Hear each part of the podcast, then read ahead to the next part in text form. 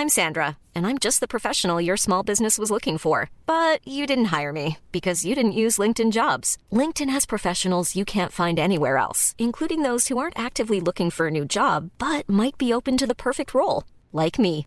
In a given month, over 70% of LinkedIn users don't visit other leading job sites. So if you're not looking on LinkedIn, you'll miss out on great candidates like Sandra. Start hiring professionals like a professional. Post your free job on linkedin.com/people today.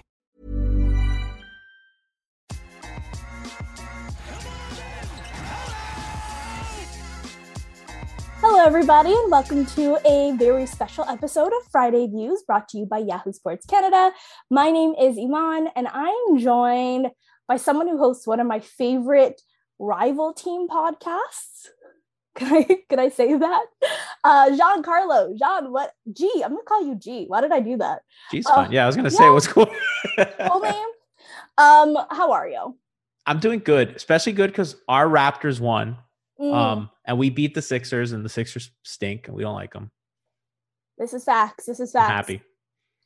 we're okay so so I, I didn't mention but you are on the heat beat podcast group uh, of lovely individuals so you are a miami heat fan we're going to talk about kyle lowry we had that big game and also the sixers were they a threat to being a, a one seed were you guys a little bit but like not really did they have to go perfect was that what it was did the Raptors I don't think they could have gotten it. Yeah, no, I, I Oh, think okay. that they were just. I think that they could have gotten as high. Boston was the one that they would have to win out, and Mm. Miami would have to lose out, and Milwaukee was a little on the medium side, but no, six. The Philly was never a threat.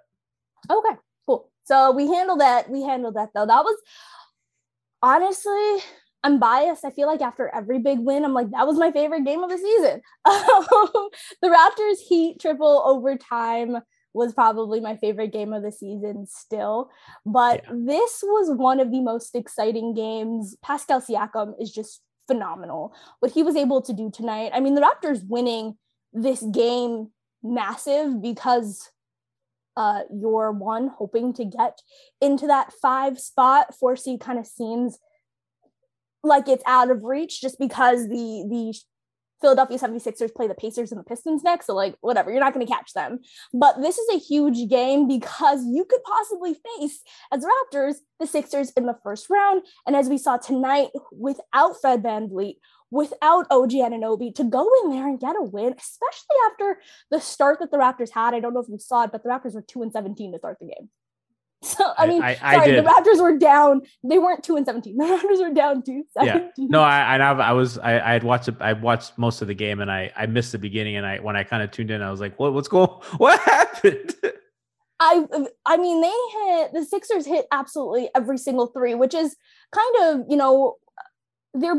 Okay, so let me let me pause and let me take a step back. So Fred VanVleet and OG Anunoby were missing in this game, so you thought the Raptors would not really be able to keep pace with the Sixers' offense at the very least. Foolish because the Raptors have the best three point shooter of all time, possibly in Precious Achiuwa.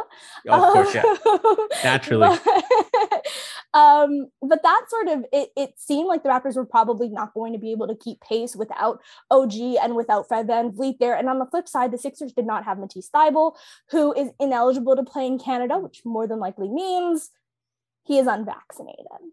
no vax Right. so Toronto's offense is kind of interesting and so I, I have here via cleaning the glass. Mm. in transition they had a 128 offensive uh for the game they had a 128 offensive rating and in transition it was enormous right? Their their transition stuff uh has been good all all year. They were 137 points per possession 137 offensive rating in transition and that's kind of what they do with or without fred they have so many big wings that can rebound and push and are physical and they have a lot of shooting on the floor now and a lot of guys that anybody can pull up anybody can dive to the rim and philadelphia iman they're a slow team That's without athletes That's yeah my thing. They were like the Raptors are an excellent, um, you know, team in transition. You just mentioned it. They're an excellent offensive uh, uh, transition offense, and the Sixers are a slow older team. They are one of the worst defenses in transition in this league. And you're also removing a guy like Matisse Thybulle, which like I said, I didn't really know how the Raptors offense would truly thrive. Now in the games that the Raptors won, a large part of that was the transition offense and being able to get stops and run the other way. Um, but tonight, for for what I don't even know where I was gonna go with this because I just don't want to lose the thought here. My brain is scrambled. How does William Lou do these post game? Um, how do you guys do these post game? Um, Barely. so my my thought, yeah, I feel like I need drinks here too, like uh like uh the post game over at Heat Beat. But um, my thought really, it's Ramadan. I can't believe I said that. Um, no one, no one my heard that. thought keeps going back to so so one of my like kind of ongoing things is that for for as great as the Raptors are in transition, Precious Achiuwa, I feel like is an automatic turnover in transition. That's kind of been what he is. like he just gets ahead of himself. I don't know if he's so excited um, or or what it is, but it's almost always a turnover. But tonight he had a pull up three in transition, which I just don't want to lose. I don't want to move past this game because we have so much to talk about and Silky not smooth. mention. Like, That's did you? I saw, yeah. No, I mean, and he showed flashes that in Miami because he'll like come up the floor in like mid transition and then he'll like do like a little between the legs pull up and you're like, that looked good. That looks like that's legit. That's not a fluke. That's something that this dude is is doing to people in practice and he just doesn't have I guess it's different against like NBA players and NBA speed, but he has the touch, he has the shot. It's just and kind of like I think your point about the transition. I think skilled big men in general, Hmm. when they young skilled big men want to do so much in transition. They're like, I could pass, I could shoot, I can run the floor, and like four or five of these things I shouldn't be doing, but I can do it. And I think guys like young guys like that, Bam used to do it too. You just get caught up in the moment. Oh, 100%. I think that's entirely what it is. Um, but we're seeing him pick his spots. I mean, that that was not something that I was totally prepared for. I've been on my precious Achiuwa is a great like three point shooter now. we've noticed. I like I love Precious Achiuwa, but he can do everything, and sometimes he he gets to trying to do everything at one time and it doesn't work. But uh, the Sixers are a particularly bad matchup for the Raptors, and I think we see why.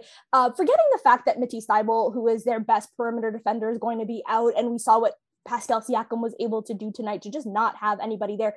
Gary Trent Jr. also, who um, Matisse would probably see most of his time on, was just lighting up the the Sixers. I like he finished with 30 points, and I didn't even like like everything was money from him, but it didn't feel like he was dominating the game. He just kind of fell into it. It felt like just because I have a I have a Yeah. question for you. Why why do you think Philadelphia is a bad matchup for them? Because I, I actually like that matchup for Toronto a lot. oh no no like it's a bad matchup for Philadelphia. Oh, okay, okay, okay, Did good. I Because not I was like, explain that? whoa, No, no, why no. on? What are we talking? No, I I I think I, you know what initially to start the year if you gave me the Philadelphia 76ers I would have been like the Raptors just don't have a, a big like they can't really guard a guy like Joel Embiid but they've really shown um what with Nick Nurse's schemes and, and there was a tweet that came out today I wish I I wish I um could could pull it up here but what the Raptors do to just prevent Joel from even getting the ball. Like Yeah. it's insane how low his usage rate is against a team like the Raptors.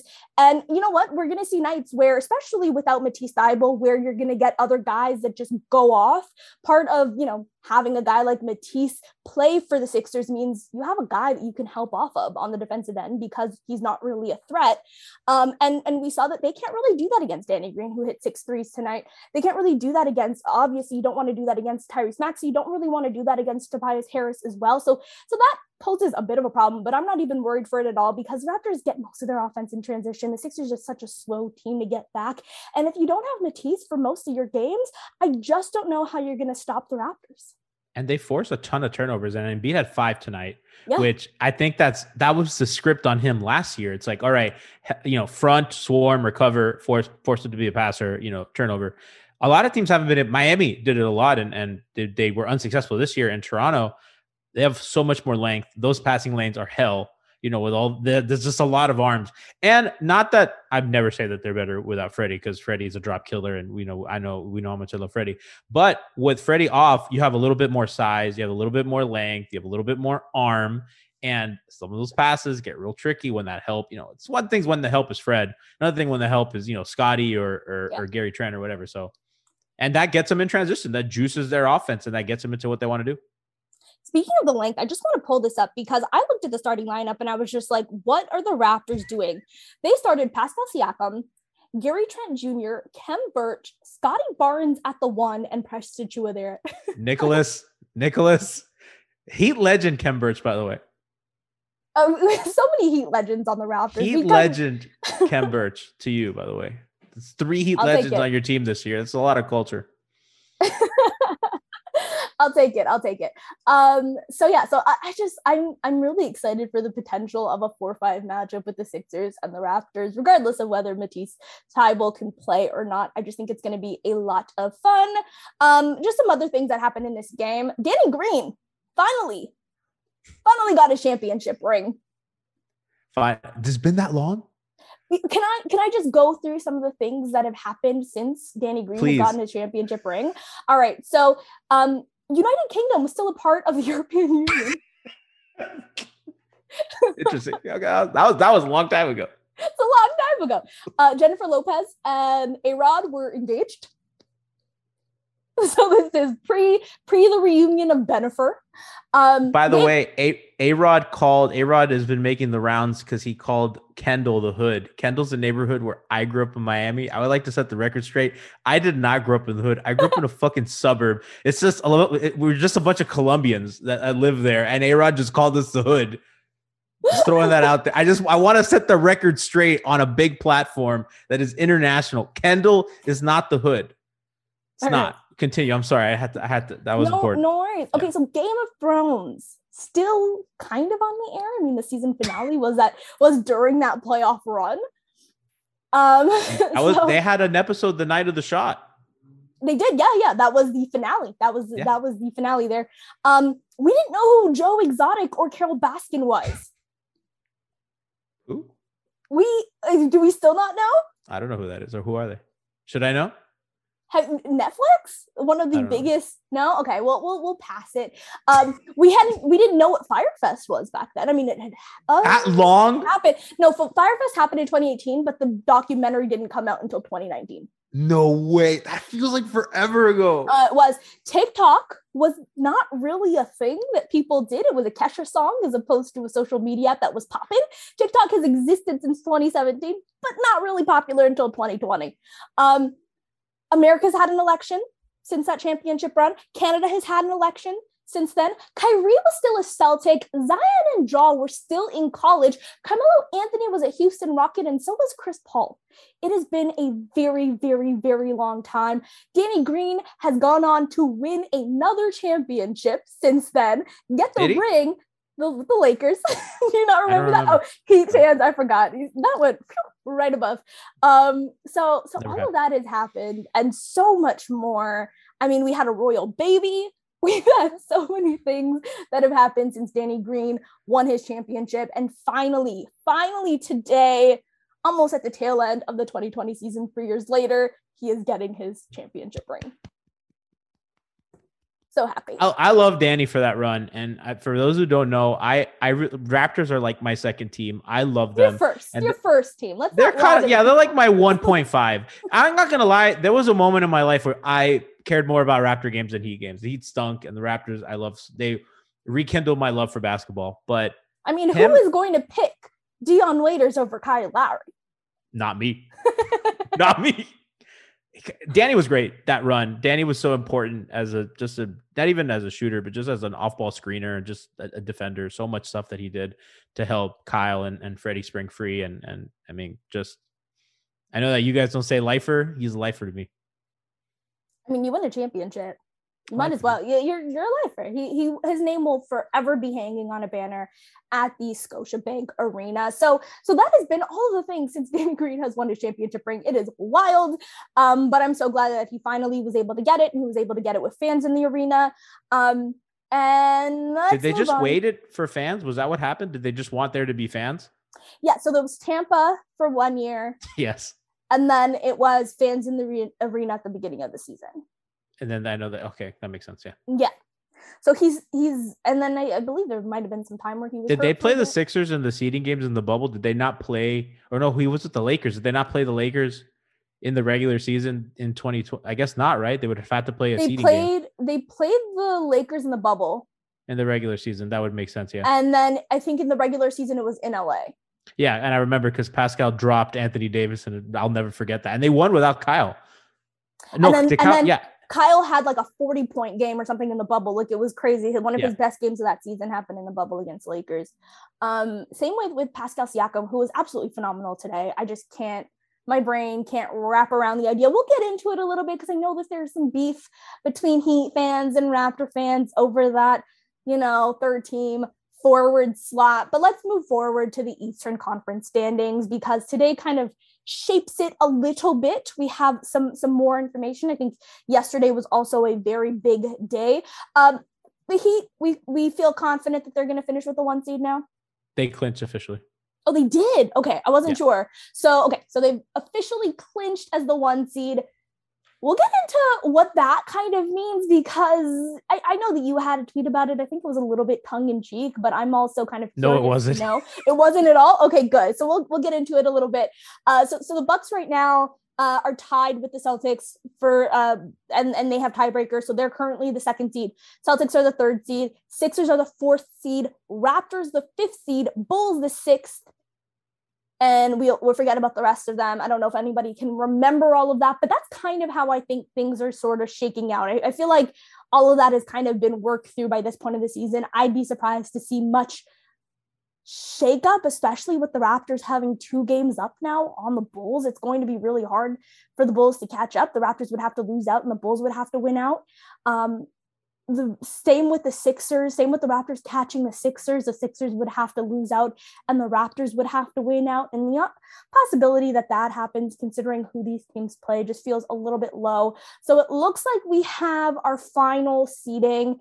And for the Raptors, we'll get into that next week. But I did want to talk about the Heat because the play in is what's still up in the air and will be up in the air until April 15th, according to the NBA. What are your thoughts on that? A, it's absolutely ridiculous. Listen, I'm I'm gonna talk first for the coaching staffs, and then I'm gonna Mm. complain about me personally. Mm. It's absolutely absurd that you win your conference and you do everything right. You earn the one seed, which is a which is a reward for, because in the NBA, oftentimes you know teams don't take the regular season seriously, and everyone laments as oh, this is bad for the game. The regular season matters, blah, blah, blah. That's what everybody tries to parrot on television. And then you make the one seed not know their opponent. They it, the playoffs start Saturday. And if you're the one seed, you're a marquee game. So you're probably playing Sunday at one. So let's say the Heat draw the Nets. That's a 1 p.m. game on a Sunday. Coaching staff has whatever that time that game ends, 10:30 on a Friday night. I mean, I'm sure that they're going to prepare for two possibilities, but that's just not fair that you give a co- you have to split a coaching staff's attention and then you get, you know, well, congratulations, you get a little prep time and Kyrie and Kevin Durant. Good luck, guys.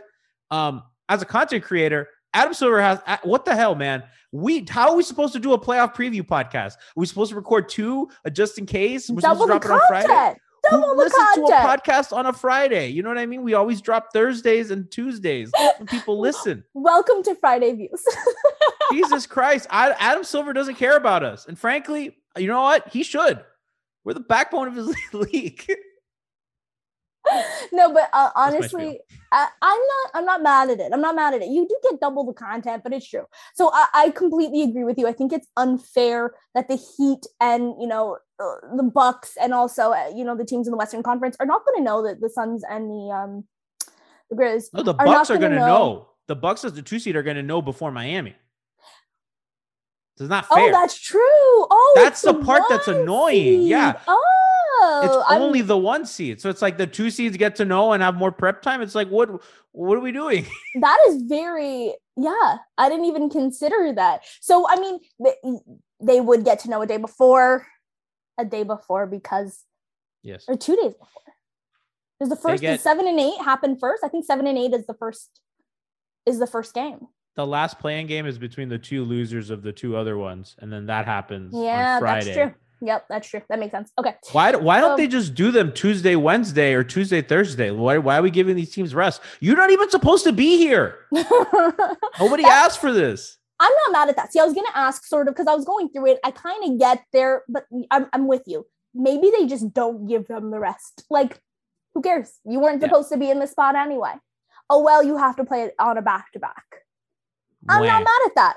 I'm not mad at that because it truly is unfair. It doesn't quite make sense that the Heat won't know who their opponent is, but everybody else knows.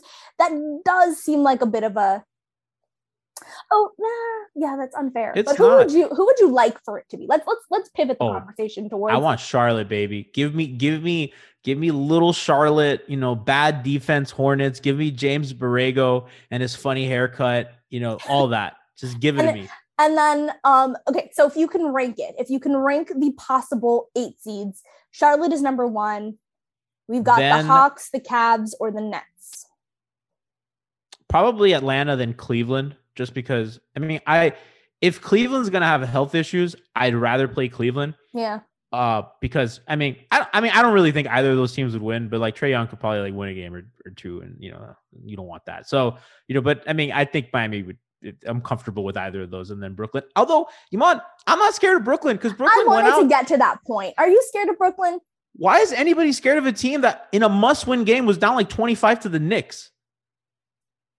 Why are we scared of them?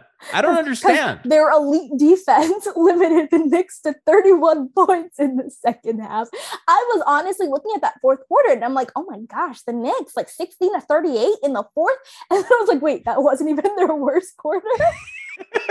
what? Like against the Nets, like against the team like the, the Nets, who I mean, we're, we were talking about the Sixers defense right now. I mean, without Matisse, they're still better than the Nets. Um, so that G League Portland team, I, they played a Portland team without any NBA players, and they couldn't stop the damn Bla- that bad Blazer team. I'm like, what are we? see, what are we really doing? because a lot of people have been pointing to you know the the heat's half court offense is possibly a reason why they can stumble in the playoffs and and some of their holes i mean i can't think of a better team to go up against than the brooklyn nets um and the heat are when they're locked in i mean what defense wouldn't be like that's one of the scariest um so so the nets you're not scared of is there a little part of you that's like kind of intimidated by the idea of going up against Kyrie Irving and Kevin Durant in a playoff series. I don't really care about Kyrie Irving. Kyrie Irving doesn't factor into my calculus at all. I think he's one of the most overrated players I've ever heard anybody talk about in my life. Iman, I remember when Love he it. was a Celtic and I was like, Kyle Lowry's better than this guy. And everyone's like, no. And I'm like, same I don't thing.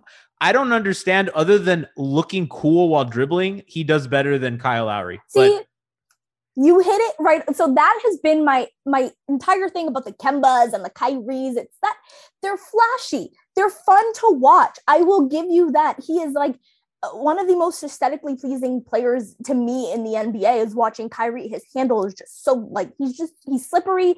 He's like silky. His handle is just uh, I mean it, it's a delight to the watch. body control. the is- bot like everything about his game like he's just so slippery and so he's a smart smooth. player too. Like I don't want to take that away from him. Like he No, manipulates is. defenses very well. But like, let's not discredit what Kyle Lowry did because nothing of like his game is just not as aesthetically pleasing as some of those other guards. But you know what? We'll we'll, we'll move on from that because we'll, we'll probably talk about Kyle Lowry in just a little bit. So I did want to get to that. You're not scared of Kyrie Irving, most overrated player. Love that from you. But Kevin Durant, Kevin Durant terrifies you just a bit. He's good, but I think if anybody in the league has a defense that can defend Brooklyn, it's Miami because they literally can switch one through five. They can put, I mean, Jimmy can guard Jimmy, PJ, Bam can all take turns on Durant. They can put any of those guys on any screener. And if Brooklyn wants to get cute and start using guard screens, they can move Jimmy to a guard spot. They can play Oladipo, who can, I mean, not that Oladipo would guard Durant, but Oladipo would put up more resistance than I think most guards would. You can put Kyle on any guard that they screen. So really, you just have a variety of guys who can switch on to Durant. They they don't have Brooklyn doesn't have enough shooting, which is kind of funny to say because they were kind of constructed as shooters. But they play. They, Steve Nash has to and Zach talks about this constantly. They have to like manage how to play defense and shooters at the same time because they their shooters don't play defense and their defenders don't shoot. So Miami's defense right is after just Miami's predicated. heart. Yeah, exactly. uh, Miami doesn't. Miami helps off corners. Their principles are we are going to help off cornermen and we're going to have those rotations, and those cornermen don't, don't scare anybody, right? So if Miami can rotate very freely, they can force more turnovers, which juices their offense. That one game in Miami, that was when they were at their absolute lowest point in absolute flux, and they've course corrected. But every other matchup against Brooklyn, even without Jimmy, Yeah. Miami Miami just has absolutely torn them apart. So I don't know. It just doesn't concern me too bad. and, and that's completely fair. Now, I um I watched a lot of, of Heat games early on in the season. I think as time has kind of gone on because it was it was fun. It was Kyle Lowry and your bench guys. It like the the offense was flowing and it was beautiful. It was my favorite brand of basketball, which is let Kyle Lowry play with four guys. Um, but but a game that I saw recently, of course, was the Heat game against the the Raptors where Kyle Lowry returned, and I was pleasantly surprised by Victor Oladipo. I did not recognize that he would be that much of a pain in my side for an entire game. What have you thought about Oladipo as return? That's not who he is. that wasn't so, who he was. That w- that was uh that was one of those we take those kind of nights. And I was watching, you know, because when I watch Heat Raptor games, I watch from like both perspectives, and I'm like, man, the Raptor fan, the Raptor in me is like, bro, that's so annoying. That guy can't shoot. And the Heat fan is me is like, got away with one, didn't we, boys? um, he's not that guy. He. It's funny because people are like, oh, he doesn't look right after the surgery. He has burst, and to mm. me, that he just can't finish. I don't know if the finishing is part of like the post-op stuff, but I mean, he has the quickness and he's the most quick guy in the hat. Like, just really, like they don't have athletics. I mean, Caleb Martin was their athletic guy, and he has a, a messed up Achilles and his knees bad, and he's just been banged up pretty much since around All Star break, which has been sad because he's was really the only spring that they had. And Dipo is, I mean, probably other than Bam, the only guy who can dunk in the half court. You know what I mean? Like it's crazy. So I don't really see him playing too much. I think that Gabe Vincent's just better than him at this point. And I think there are going to be times, and maybe it's against Brooklyn, and maybe it's a series where they need a little bit downhill juice or a little bit more defense um, that they play him. But I just don't see him making too big of an impact. Same with Markieff. I just think those guys are going to be more situational pieces than actual like cornerstones of their rotation. Okay, very fair, very fair. Because I, I mean, that's kind of the one thing that I thought that the the Heat needed was you know, a guard who can get in. Um, and and I was just like, oh, they have like they have Oladipo, and he legitimately looks good. Maybe this is going to work, but um, I'll take it. so I did want to sort of pivot one more time. So Raptor fans here. I mean, as, as an honorary Raptor fan, as a fellow Raptor fan, and also something I've noticed: Heat fans and Raptor fans have very similar temperaments. Yes. Um, it's almost a, an identical fan base in in in how Heat fans and Raptor fans often feel overlooked um, and underappreciated um, and all those different things. But one thing that Raptor fans do love is is appreciation from other fan bases. So I'm going to talk to G, the Heat fan, not G, the Raptor fan, and I want to ask you, what were your preseason expectations of this Toronto Raptors team? So glad you asked because I felt alone saying six or five. That season last year was fake. The Raptors are one of the best, historically, one of the best home teams in the league right? And you could chalk that up to going through TSA at two in the morning sucks and you never, whatever. It is what it is. There, I mean, Denver plays in a million altitude, right? So what everybody has their thing. Miami has South Beach flu. They have a, they're a really good home court team and they did not have that last year. And they basically played all road games or like kind of road games, right?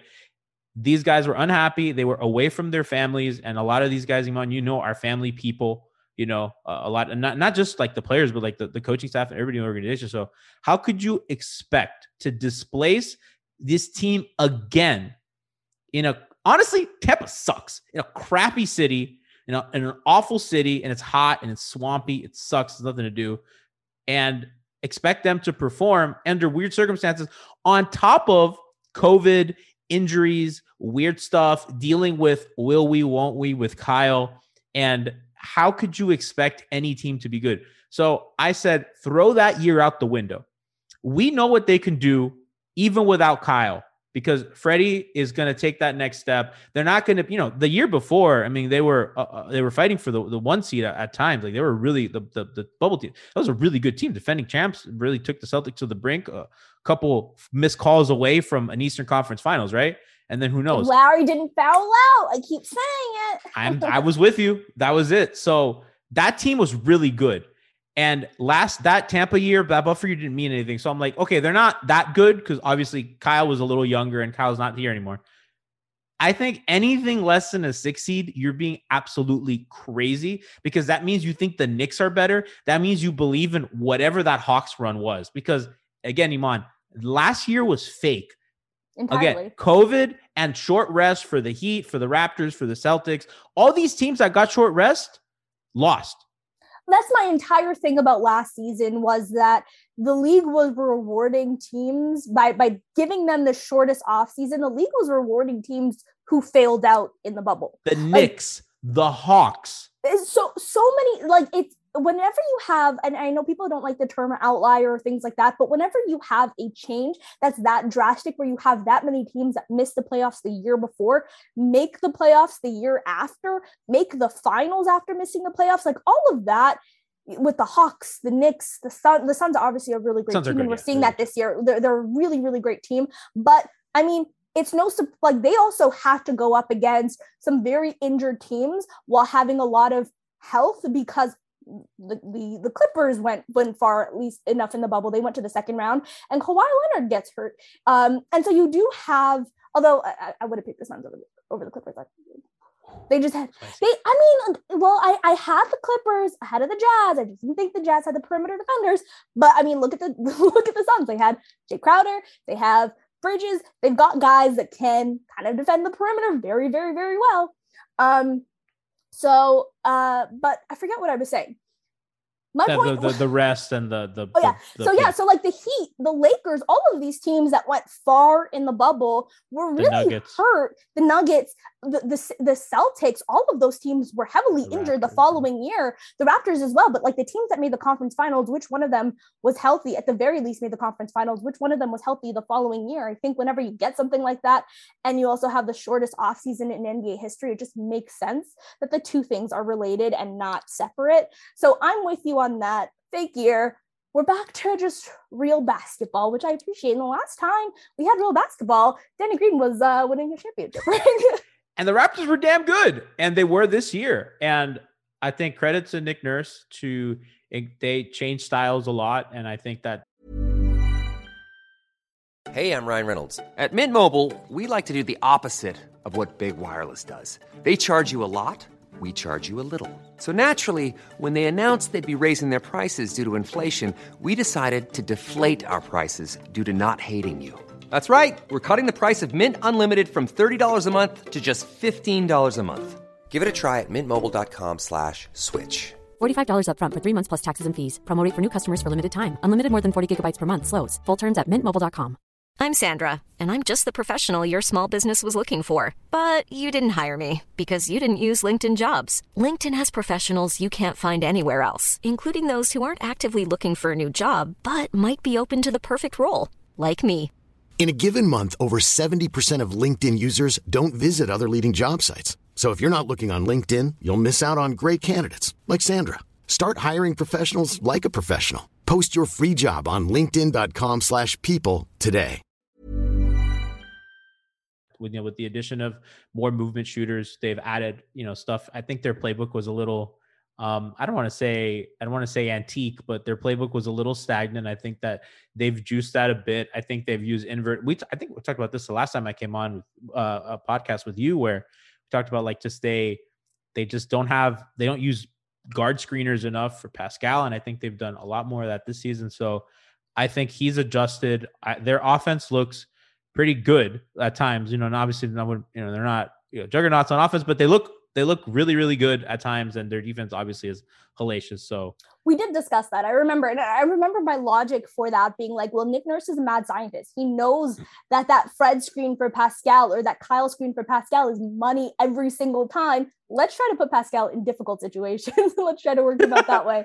That's what I thought was happening, but I don't know. Um, all right, so um, what, what about the the Heat? What, what did you have any sort of expectations about the Heat coming in? I was like high end three seed, probably a four seed. And I guess the big thing that we were all wrong about was we thought if they were not healthy, mm. like when, because we were like, okay, they're, they're really thin. So when, when injury hits, they're just going to drop a bunch of games. We saw it the year before. And, you know, the, the story in the Heat has always been, you know, when Jimmy's on the bench, or at least it was last season. You know, they were they were plus seven with him on the court net rating, and they were minus seven with him off the court. So anytime Jimmy was just not playing basketball, they were just absolutely getting boat raced. And we were like, okay, well, Kyle's going to fix some of that, right? I don't think Kyle's going to swing that seven points, but you know, Kyle will help that some. You know, you kind of stagger some minutes. You know, you can kind of patchwork some stuff together. It's just been the opposite. They've just had production out of everybody, and that's Kyle. It's Kyle, and as we, you know, G leaguers or he fans have nicknamed Duncan Robinson, Max Strus, and Tyler Herro Tres Leches.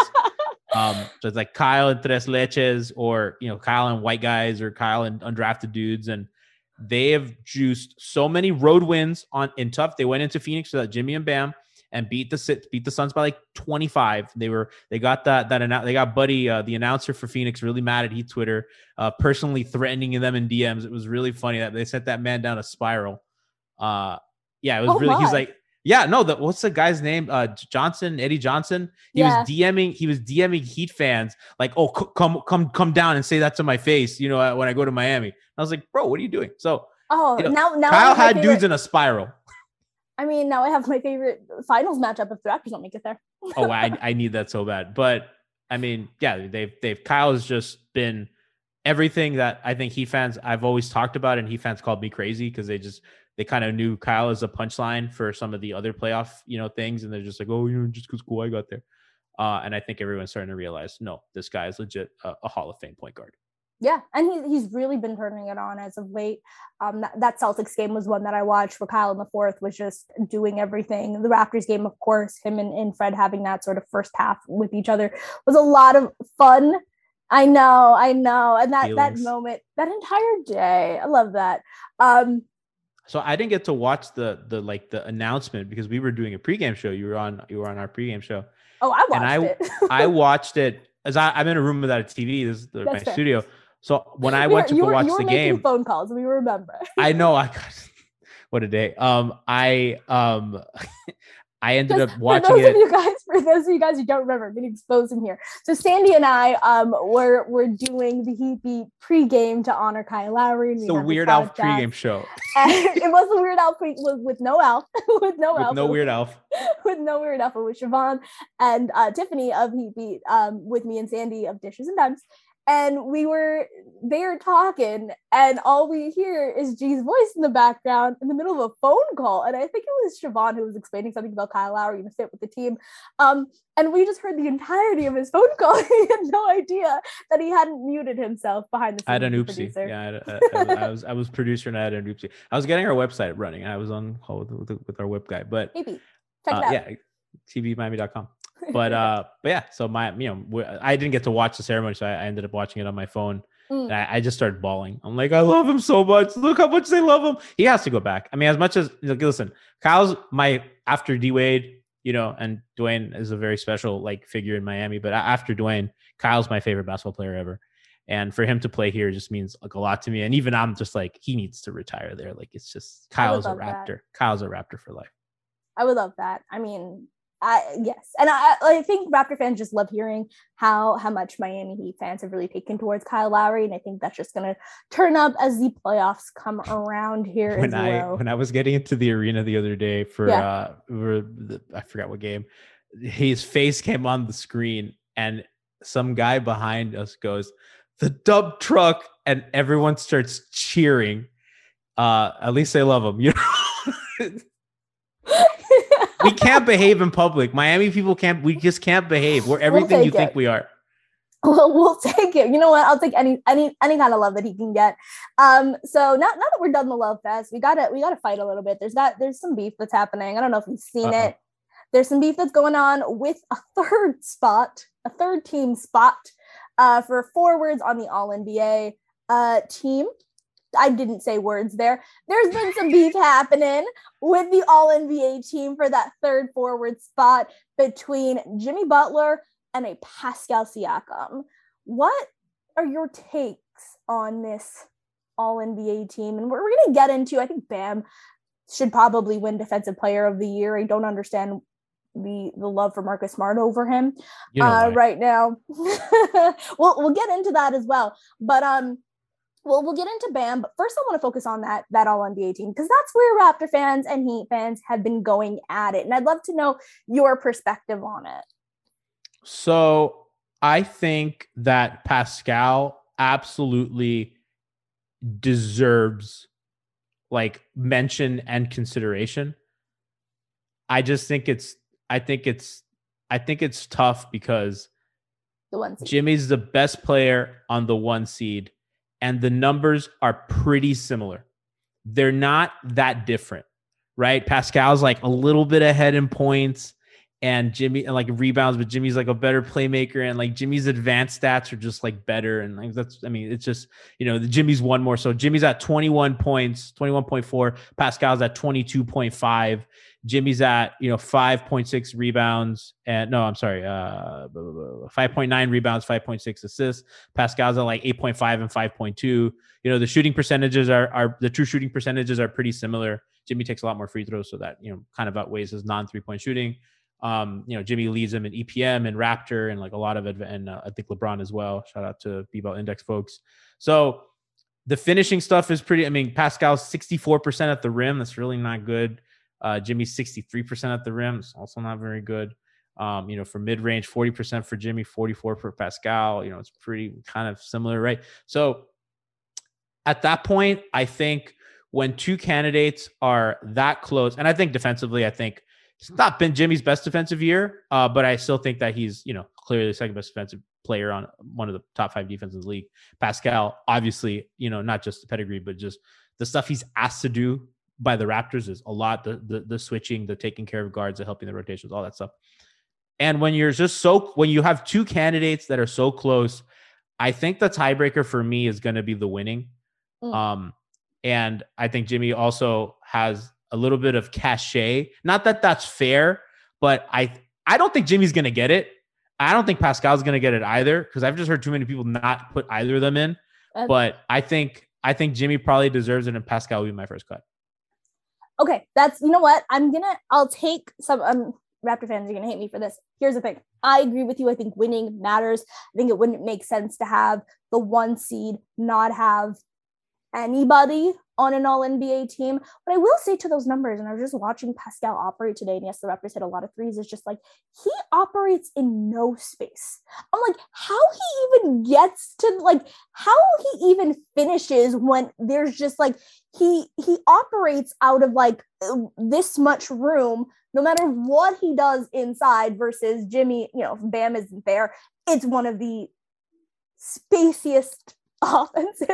I Um, would disagree with that a little bit Really? because PJ, yeah, because what what's kind of happened is since about January, PJ's shooting has not been great, Mm. and teams are just like ignoring, Ignoring him. him. And, and it's similar to what they had with Iguodala and Ariza, where that he doesn't.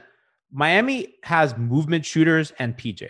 PJ is not Duncan or Tyler or Max, where they're moving and they're relocating, they're screening, they're slipping, they're always in motion. PJ's they've incorporated him kind of hammer screening, but there's only so much you can do with a guy like that. He'll screen and slip and he'll like hit a floater or whatever, but at the end of the day, like he's just going to be parked in a corner for long stretches of the game. And if guys are helping off of him and if they're already playing Jimmy and Bam and those three play a lot of minutes together, Yeah. There's three, there's two non-shooters and one that you're not scared of. And Kyle hasn't shot super well all season and Duncan has been up and down. So their offenses has they've walked a very fine line. Dedmon shoots, but not really. Markieff kind of not a good shooter. So they they have a lot of lineups where they have a little bit of cramp spacing. They do lead the league in three point shooting, which I think is very funny. But it's not; those numbers are a little deceived. I will say he does play more space than Pascal. I will say that, but and that was kind of the reason for Strus starting over Duncan recently was Jimmy and Wes Goldberg of Locked On Heat wrote about this recently. You know, they've just PJ's minutes, but Jimmy have been cut by 10 since the change in the starting lineup. And that was part of the blow up, you know, between he and Spo, alleged apparently not reporting anything, but just kind of, you know, putting following tea leaves, right? Just like kind of the rotational stuff and all that. So I did hear Bam kind of talk about that on the latest low post. Um, kind of about how they were losing, which I guess kind of points to, to what you were saying. Uh, and the other thing that I'm going to say, the other thing that I'm going to say, besides the, the more space that he has to operate with, and yes, we talked about some of those finishing numbers, which aren't great for either of them, but Pascal gets hacked on probably every single one and does not get a single free throw. not a grifter. He's he's not only is he not a grifter, he could legitimately get hacked and still not go to the line versus Jimmy Butler, who um, you know, gets a, a, fairly friendly whistle. I'm just bringing you the what Raptor fans would kill me for not saying. I am of the mind that if you are on the one seed, if and you don't have any representation there, I think that's fairly ludicrous. But I do think that Pascal Siakam also not having any representation for like any award for like he's not an all-star, he's not an all NBA player, but this season that he's had needs to be recognized. I think it being ignored would be a gross oversight considering how just absolutely brilliant and phenomenal he's been on both sides of the ball for the Toronto Raptors, who are a five seed in their own right. They're a winning team there as well. Um, maybe we just kick LeBron James off the, the ballot. Honestly, I don't even know what we're doing with LeBron at this point on these ballots. I, I don't I don't get it. I don't understand why we got to do it. We wouldn't think of Bradley Beal this way. I mean, like Bradley Beal's like do we put him third team? I don't know. You know what I mean? Like, there's been tons like of dudes. If you don't, if you don't have another guard, and you're just like, oh, we gotta get somebody. like, let's let's throw him on there. I don't really, I don't really see. I mean, I, I guess like he averages that many points, and his name is LeBron. But like, if you, I don't know, if De'Aaron Fox did that and they were the the 11th seed, would we care? Don't think so. Okay, so we're, we're in agreement. We're getting LeBron James off the ballot. Let's kick him out. Yeah, let's kick right. Devin off too. I'm with it.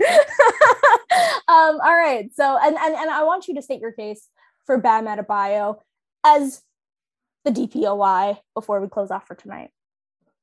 You know what's funny? It wasn't until like pretty recently that he was my my my depoy because I was like, I don't really know, guys, because Bam was not good for like the first couple months of the season. Like, not that he wasn't good, but he wasn't like, wow, this guy's amazing when he came back from the so he hurt his hand against the Nuggets. A lot of bad things happen when he played the Nuggets, and uh, he was out for a long time. In which I think I declared uh, DefCon one season's over, uh, and, and now we're the one seed, so it's okay.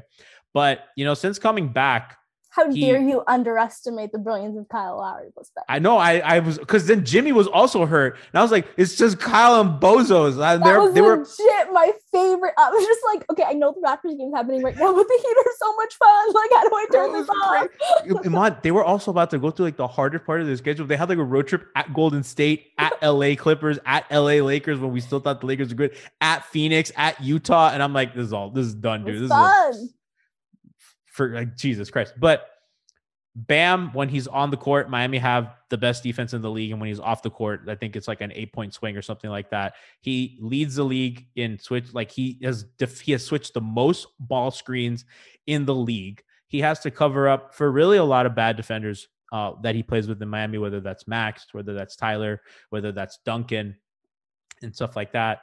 Um, you know, Couper Moorhead, shout out to Coop. One of really, I think he and Nekias um, are the two best people covering Miami, even though Nekias doesn't really cover Miami. He's like Miami adjacent. But Nekias, um, uh, Raptor fan. Nikai, I don't know. Nekias, Nekias said the Knicks fan. would be better than the Raptors this year. And I have not forgotten that. And I have receipts and I'm waiting for the end of the season to pull them. But I, Uh-oh. you know, and I was told on a Twitter spaces that the Nick offense would be better than the Raptor offense. And that I believed too much in Fred Van VanVleet's finishing. Um, so take that take that as you may. But Coop has been really um just really propagating the idea of Bam, just tweeting out all stats of you know at Coop NBA. But you know the the amount of stuff that Bam has to switch legitimately guards one through five, um, switches the most ball screens in the league, and that's with Bam only playing like 68 games, right? So he's missed 20 games, and he's still by far switched the most ball screens. Um, is one of the best isolation defenders in the league. Um, you know, protects the rim. Miami allows, I think, the second or fewest attempts at the rim in the league, and that is almost entirely a product of Bam switching because they have no shot blocking, and they all depend on Bam's perimeter defense and his help and all that. So, in a year where Giannis and Gobert haven't, I don't think, have earned it, their defenses aren't good and they're both their teams have really struggled defensively at times. I think with Draymond missing the amount of time that he did, and I think that fans just I don't I don't really get the Marcus Smart thing. I don't I think just the media loves Boston or like really it's like they, they're trying to make fetch a thing. tired. They, they really are trying to make fetch a thing. Because here, here's the thing: as, as Raptor fans, something we're stuck on. And, and let me be completely honest and transparent with you, because I know Raptor fans are listening to this. Like, why do I care why Bam is DPOY? I am stealing the talking points because we're running with this narrative next year for OG Anunoby. Because OG Anunoby, let's keep it real with ourselves. He needs to win is- one. He's going. I, th- I think he's going to win one. He needs to win one. But one of the biggest knocks on his game is his inability to stay healthy. So I think if we can just steal talking points from the Miami Heat fans on why Bam should win it with 68 games played, I think we have things in our arsenal for next season. So I'm thinking a step ahead, you guys.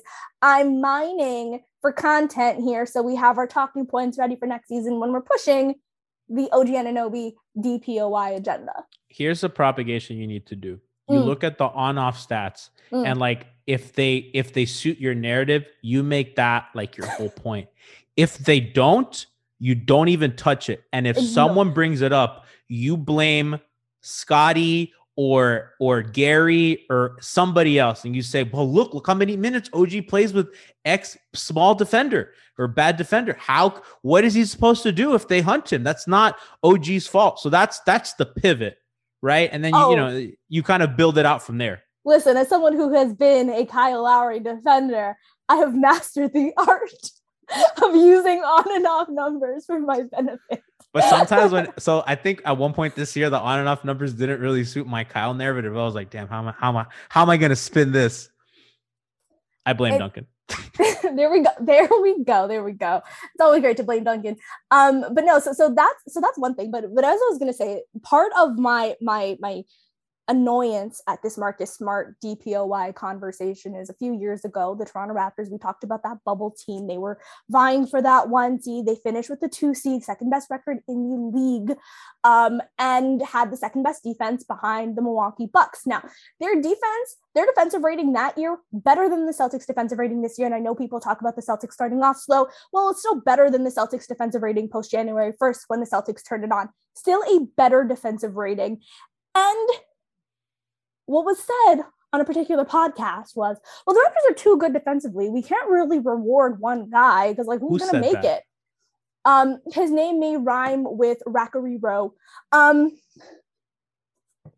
so said on a podcast was the Raptors have too many good defenders. We cannot reward just one. So they kind of like they kind of beat themselves here. You know what I mean? Can't can't pick one was what was said. Yet the Celtics defense, like I mentioned, a worse defensive rating, even post January 1st, which people have been kind of talking about as their their turnaround for their season.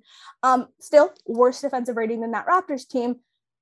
They have I've seen ballots that have four or five Celtics in the top. That's fake. You guys six. got got Okay. that get got- graphic. I was I felt bad because I saw Raptors Twitter running with Oh. that, and I so part of me is like I want DS the Sports hate. has got me.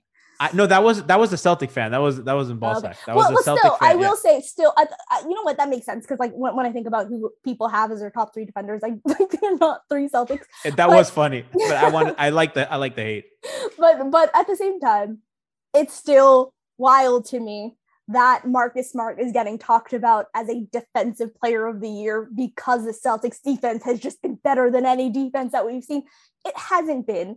It's great. It's a legitimately really great defense. I'm terrified as a Raptor fan to face the Celtics in a playoff scenario. I think the Celtics are one of the teams that scare me the most because they're one of the teams that can guard the Raptors face up. They can they don't have to double to guard the Raptors and that's just gonna anymore. really the Robert Williams injury and you know what potential COVID you know anti-vax people could really change that series quite a bit but um as like you know if we're talking about a healthy team if we're talking about potentially a second round matchup there they're one that does scare me for that particular reason but it's wild. It is wild to me that they're going to have people in the defensive player of the year conversation when the Raptors could not get Marcus Gasol or OG Anunoby or anyone on an all defensive team. It's because and the Raptors, I think similar to kind of Miami this year, you know, that that Raptor team was like they didn't have any like grade A superstar on either side of the ball. It's not like they had, you know, a Kawhi or like a Draymond or something, right? So, you know, they look at them and they're like, I don't really know. eh, Kind of like the the that podcaster will not be named. It's like they don't even know who to credit because you'd have to watch them a lot. A lot of people don't watch them a I mean, lot. but he does. It was so wild to me because he's one of the few people who, you know, a, an honorary Raptor fan such as yourself. Well, no, I'm not going to do that to you. I'm not going to disrespect you in that way. Um, but but uh, it, it was so wild to me, especially because I mean, even if you're going to look at, yeah, if you're going to bring up the points about it, like a, a, a, a Kawhi Leonard leaving, when your team wins a championship because of this elite defense, and you lose Danny Green and Kawhi Leonard, two premier perimeter defenders. And Danny Green, this is Danny Green three years ago. This is not even the Danny Green of the today. best transition defender of all time. there we go. Um, if you're if you're losing, um, I was gonna make a joke about him losing the ball and him needing to be. Never mind. We're not gonna get there. Um, my, brain went there. I don't know why, Danny. I apologize. I'm sorry for it. But um, when you're losing that and your defense gets better, and you're not rewarding that team for their defense getting better after losing Kawhi Leonard and Danny Green, I don't know what we're doing here. So that's my whole take on why the Celtics do not deserve to have a DPOY. Um, is because you cannot you cannot erase what that 2020 team did and then reward this team for that. Amen. I 100% agree. And let's stop Celtic propaganda. We need to we need to stop it. Just Hey. just stop. I'm sick and tired of it. It's been the Iman, it's been this way for years. No and, and I know that it goes around a lot, but like nobody has milked a championship more than 2008 Celtics. And it's partly because it's Boston and everyone just lets them get away with it. I was This like, what are we doing? This is this is very very very true. Americans have this weird love fest with Boston. It's not even that good a city. It's like it's not. So it's like, but Americans like really like Boston. I don't know why. It's like kind of weird. So okay, so I want to I want to close off with like any any predictions for the Raptors and the Heat in the playoffs. I want to get them from you. I want them here now. You heard it here first. What G thinks is going to happen, assuming that the Raptors play the Sixers in the first round and the Heat play. I mean, it does kind of feel like the Heat are probably going to play the Hawks or the Nets, does it not? I want Charlotte so bad, Iman. I, really I want hope it happens. I, you know what? Let LaMelo go go off in, in a playing game. And Miami will very well score a gajillion points. They said like a franchise record on Wednesday. Was it yeah Wednesday or Tuesday? Whatever they played the Hornets this week. Uh, that team Could stinks happen. defensively. That's one of the few teams that like I've seen like Miami's like not talented enough to like sleepwalk and then win a game. They'll like literally sleepwalk through three quarters of a Charlotte game and then be like, oh, we should probably start playing. And then they play and they win, and it's really funny. I, I hope it happens for you guys. I do, but I I, I can't. I need a stress. I need a stress free first round. Ooh. Well, well, not, I mean, for the Raptors, difficult. I mean, if you want a prediction, I, I just think the Raptors are straight up going to be Philadelphia in five or six games. I, I I don't even think I, I that team that team has looked dead for a long time, and there is no more Ben Simmons to for cover anymore. There's no more shield of Ben Simmons, and I think that I think everybody has a little bit of a love fest with Embiid.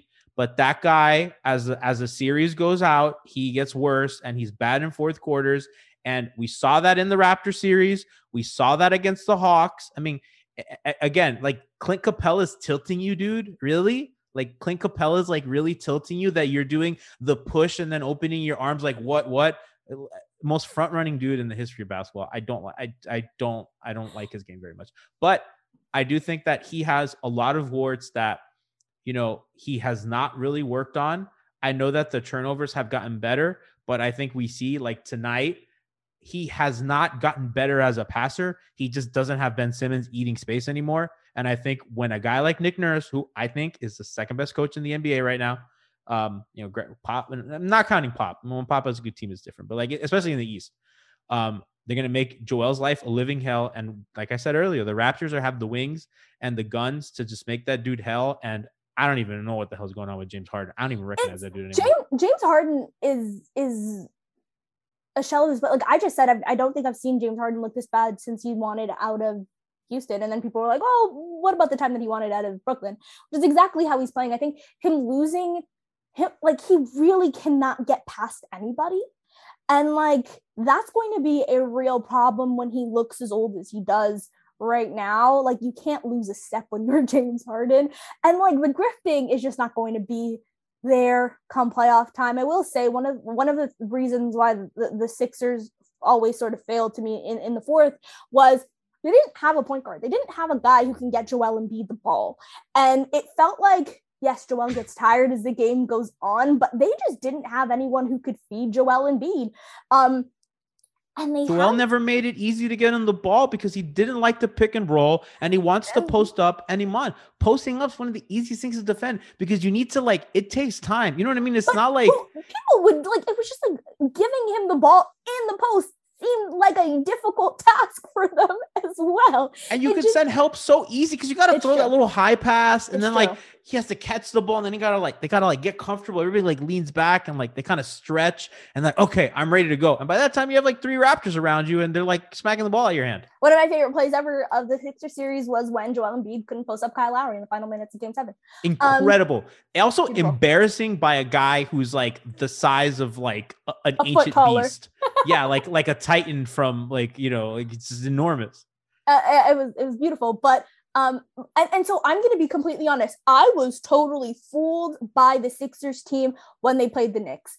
And it did not occur to me afterwards that, oh, wait, they just played the Knicks. I'm fooled because the Knicks are fooling me. Because I did believe in the Sixers team. I was just like, okay, well, he has spacing now. He's never ha- he's never played with a shooter as good as James Harden. Oh, he has someone who can get him the ball. He's never played with a point guard as great as James Harden. James Harden can also like do I just I didn't realize James Harden would look as old as he did. But you know what? If that's the case, bring on the Philadelphia 76ers. I'm right there with you. I'm predicting a five or six. We're probably going to talk a little bit more about the playoff matchups next year, next year, next week. But um, I'm really excited for this potential playoff matchup between the Raptors and the Sixers. And I really hope for your sake it is the Charlotte Hornets. But I think the Heat should be able to walk past anybody. I think um, so too. I like maybe uh, Kevin Durant is good enough to win at most. Like there might be one game where they just get absolutely hot, and then another game where Kevin Durant just like happens to pull it out in the final seconds at most. But I think Iman, you guys should beat everybody in five. I don't even think a six game series with the Nets is the worst thing in the world because kind of gets you ready. And you know, maybe if they play Charlotte, you know, I, I, don't know how much I buy into this, but okay, you finish in four, you you get up early. The series wasn't a competition. You're not, you don't have the edge of a playoff series, and then you kind of get buzzsawed in the first game. And I've seen Miami teams do that. The big three Heat constantly would sleepwalk in a first round series, and then they'd lose to the Bulls game one, and then Heat in five. But so it's not, it wouldn't be the worst thing in the world, but I, I'm just I'm not concerned. That round two matchup is is really interesting. I, I, that's going to be a bloodbath, and it was the one I didn't want. I didn't want the Raptors. I wanted Chicago. I wanted Charlotte, Chicago, Milwaukee. I wanted all teams that drop or small teams.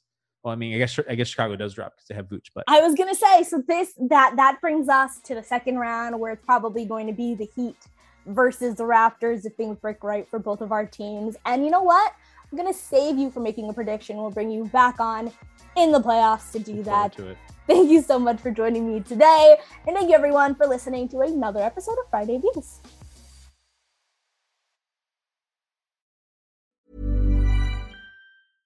Want flexibility? Take yoga. Want flexibility with your health insurance? Check out United Healthcare Insurance Plans. Underwritten by Golden Rule Insurance Company, they offer flexible, budget friendly medical, dental, and vision coverage that may be right for you. More at uh1.com.